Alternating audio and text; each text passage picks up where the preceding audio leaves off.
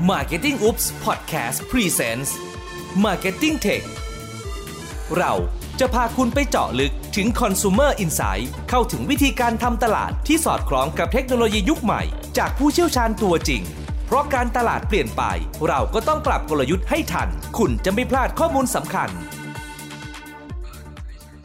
วัสดีครับ กลับมาพบกับพวกเรานะครับ ผมในช่อง Marketing Up Podcast ช่อง Martech นะครับ ผมแพนจรุงธนาพิบาลครับ และนิวมาวิจักรครับครับก็วันนี้มาเป็นอีกเรื่องหนึ่งนะครับ เรื่องที่อะใกล้ตัวนิดนึง เราจะพูดถึงเรื่องความเป็นไทยกันโอ้ผมชอบมากเลยเรื่องนี้เพราะว่าในช่วงปี 2 ปีที่ผ่านมาในยเวลาเราไปออกรีเสิร์ชต่างจังหวัดนะ เราจะแอดคำถามเนี้ยเข้าไปกับผู้บริโภคคนไทยเกับทุกอันเลยว่า คุณคิดว่า ความเป็นไทยของคุณคืออะไร ใช่ไหมทีเนี้ยคำตอบที่น่าสนใจเนี่ย เราเจออะไรมาบ้างแพนเราเจอคำว่าอะเรื่องของมารยาทเรื่องของคำว่ารอยยิ้มอือฮึอะเรื่องของคำว่าการเคารพผู้หลักผู้ใหญ่อือฮึซึ่งอันเนี้ยมันก็จะลิงก์กลับไปเรื่องของว่าอะทำไมเราถึงพูดถึงเรื่องความเป็นไทย เพราะว่า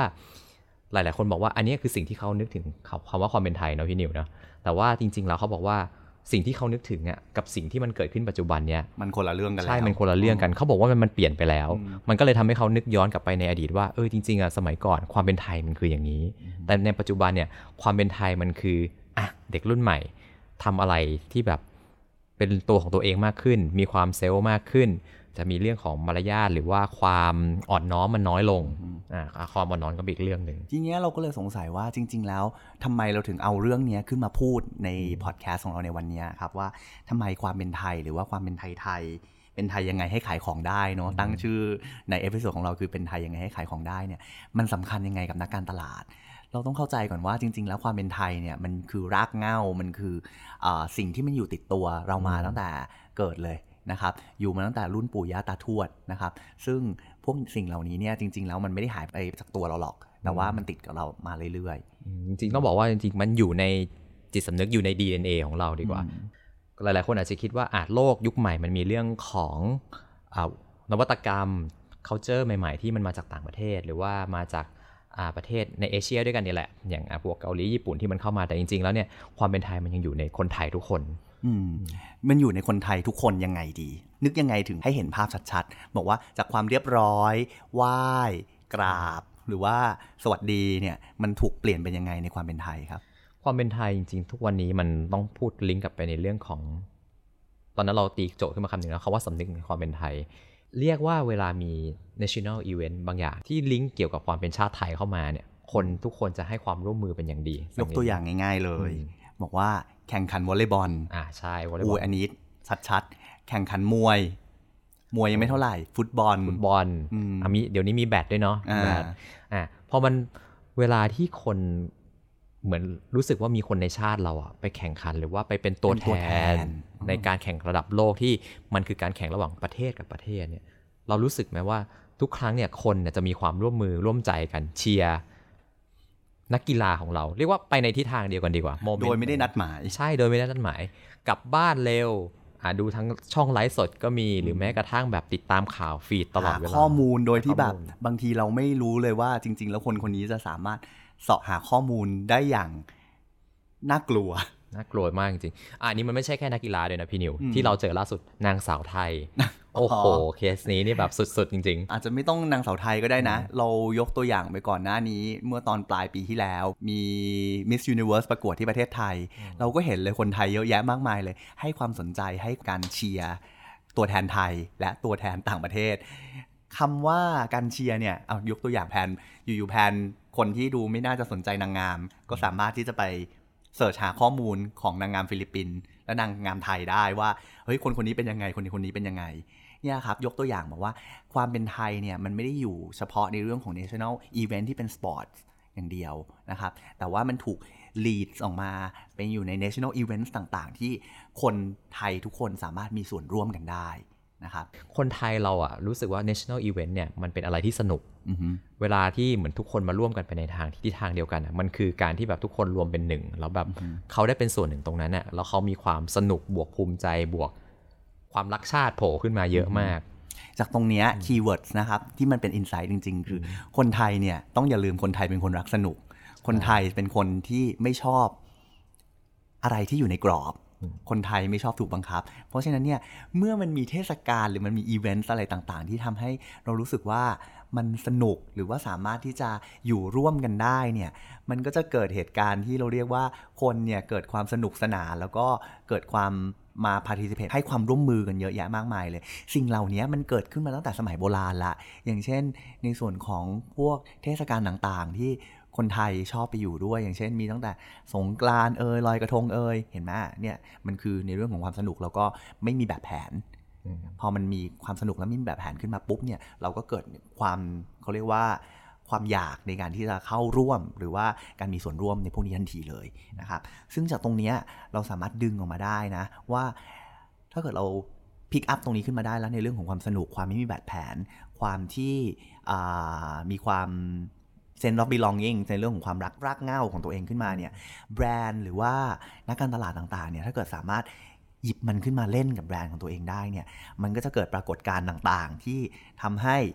คนเนี่ยต้องการมีส่วนร่วมเข้ามาเยอะแยะมากมายเลยนะครับ เรายกตัวอย่างที่เราเคยเห็น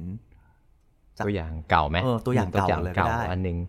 อ่าอันนี้จริงๆจะบอกว่าเรื่องของ insight ตรงนี้มันมีมานานแล้วเนาะมีเป็น 10 ปีละก็ อย่างที่เห็นชัดที่สุดนะถ้าเราย้อนไปในเคสเก่าๆ มีเคสเรื่องเพลงของพี่เบิร์ดแฟนจ๋าอ๋อจำได้ไหมจำได้ละตอนนั้นเนี่ยที่พี่เบิร์ดเอานัท มีเรียนัท มีเรีย จินตหรา พูนลาภ แคทรียาอิงลิชซึ่งแต่ละคนเนี่ยสามารถ represent หรือเป็นตัวแทนของคนในแต่ละภาคขึ้นมาได้ใช่ไหมนัดมีเลียรู้สึกว่าจะเป็นภาคใต้ ใครนะ จินตลาเป็นภาคอีสานภาคอีสาน แล้วก็แคทริยาอังกฤษเนี่ยเป็นภาคเหนือขึ้นมา มันก็เกิดเหตุการณ์ที่ทำให้เขาเรียกว่าคนเนี่ยอินไปกับเพลงเพลงนั้น แล้วก็รู้สึกว่าสนุกร่วมร้อง ร่วมเล่น ร่วมแชร์กันเกิดขึ้นนะครับซึ่งจริงๆมันไม่ใช่แค่แบบอ่าเหมือนกับคนคนวัยรุ่นอย่างเดียวนะมันกลายเป็นคนทุกภาคทุกทุกอายุ เพราะว่ามันสามารถเอา ความเป็นตัวตนของแต่ละภาคมารวมกันได้ คือความเป็นตัวตนของแต่ละภาคจริง ๆ คนไทยก็มีความแข็งแกร่งตรงนี้อยู่นะ แต่พอมันสามารถละลายให้มันไม่มีเรื่องของแบบแผนที่แบบซีเรียสได้เนี่ย คนทุกคนจะชอบ อันนี้ลองสังเกตดู มันมีความแพทเทิร์นอย่างเงี้ยมาตั้งแต่สมัยโบราณจนถึงปัจจุบันแล้วว่าถ้าเราสามารถรวมวัฒนธรรม หรือว่าทลายความเป็นกรอบ เรียกว่าทลายความเป็นทางการได้เนี่ย จะสังเกตว่าผู้บริโภคคนไทยจะชอบมาก ก็จาก เคสที่พี่เบิร์ดเล่นในเรื่องแฟนจ๋ามาตั้งแต่ 10 กว่าปีที่แล้วเนาะมันสามารถ apply อะไร หรือว่าเอา insight ในเรื่องของความรักชาติตรงนี้เข้ามาใส่ในเคสในยุคปัจจุบันได้บ้างนะครับ มีอะไรบ้าง อย่างล่าสุดที่เราเห็นนะมันมีเคสของ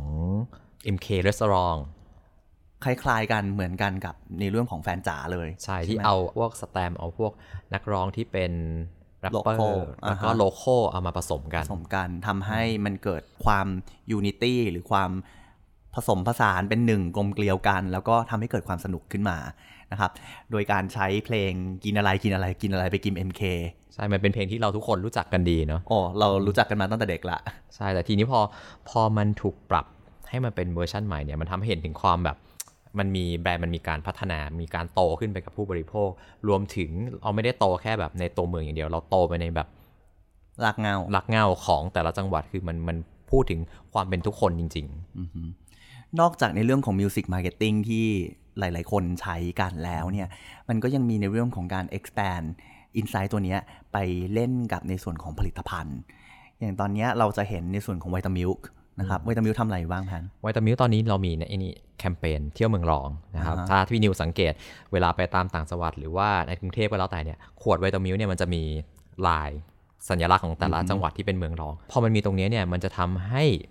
มันเหมือนกับเราให้ความสัมพันธ์กับลูกค้าที่อยู่ในแต่ละที่จริง ๆ มันไม่ใช่แค่แบบอะขายคนกรุงเทพขายคนในตัวเมืองหลักๆ แต่ว่ามันกลายเป็นให้กับทุกคน การที่มันมีฉลากที่มัน represent แต่ละจังหวัด หรือว่าการเป็นตัวแทนของแต่ละจังหวัดขึ้นมาเนี่ย มันสร้างให้เกิด pride and proud หรือว่าในภาษาไทยเนี่ยเราเรียกว่าความภาคภูมิใจเนาะให้กับผู้บริโภคที่อยู่ในแต่ละพื้นที่ พอมันมี pride and proud มันมีความภาคภูมิใจของแต่ละพื้นที่เสร็จแล้วเนี่ยเขาก็สามารถที่จะหยิบขึ้นมาเอาไปคุย หรือว่าเอาไปแชร์ต่อๆกันในความที่ภาคภูมิใจในความเป็น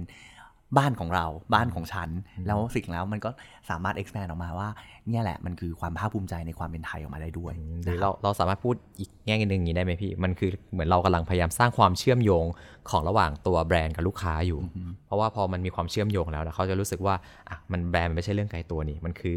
ของที่มาอยู่ในบ้านฉันมันคือคนบ้านเดียวกันเออมันก็จะเกิดความเข้าหากันได้ง่ายกว่าก็ได้นะครับจากที่คุยกันวันนี้นะครับ ก็เราอาจจะสรุปได้ประมาณว่าการที่นักการตลาดเนี่ยหรือว่าแบรนด์จะเล่นอะไรกับผู้บริโภคนะครับโดยใช้ความเป็นไทยเป็นจุดเชื่อมโยงนะครับหนึ่งเราก็ต้องมองว่าสิ่งที่เราทำเนี่ยมันสนุกไหม เพราะว่าคนไทยเนี่ยมีความรักสนุกไม่ชอบความเป็นทางการ แล้วก็เราจะสามารถใช้ความสนุกตรงนี้เข้าไปหาผู้บริโภคได้ยังไง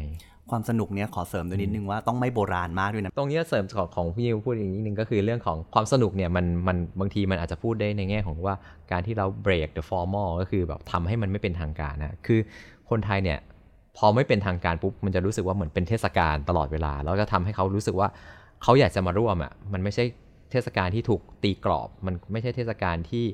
ถูก บังคับอะไร แต่เป็นเทศกาลที่เขาสามารถปลดปล่อยความสนุกของเขาออกมาได้เต็มที่นะครับแล้วก็เรื่องที่สองก็คือเรื่องของการสร้างความเป็นตัวตนกับรากเหง้าของคนในแต่ละท้องที่ ซึ่งในปัจจุบันเนี่ย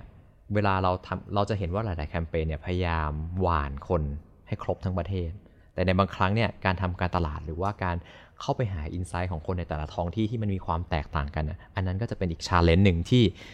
นักการตลาดหรือว่านักโฆษณาเนี่ยอาจจะต้อง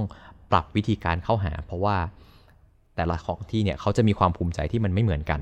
เหนือก็คือเหนือใต้ก็คือใต้อีสานก็จะเป็นอีกแบบหนึ่งนะครับ ซึ่งตรงนี้อาจจะต้องมองให้ดีว่าเราจะเล่นอะไร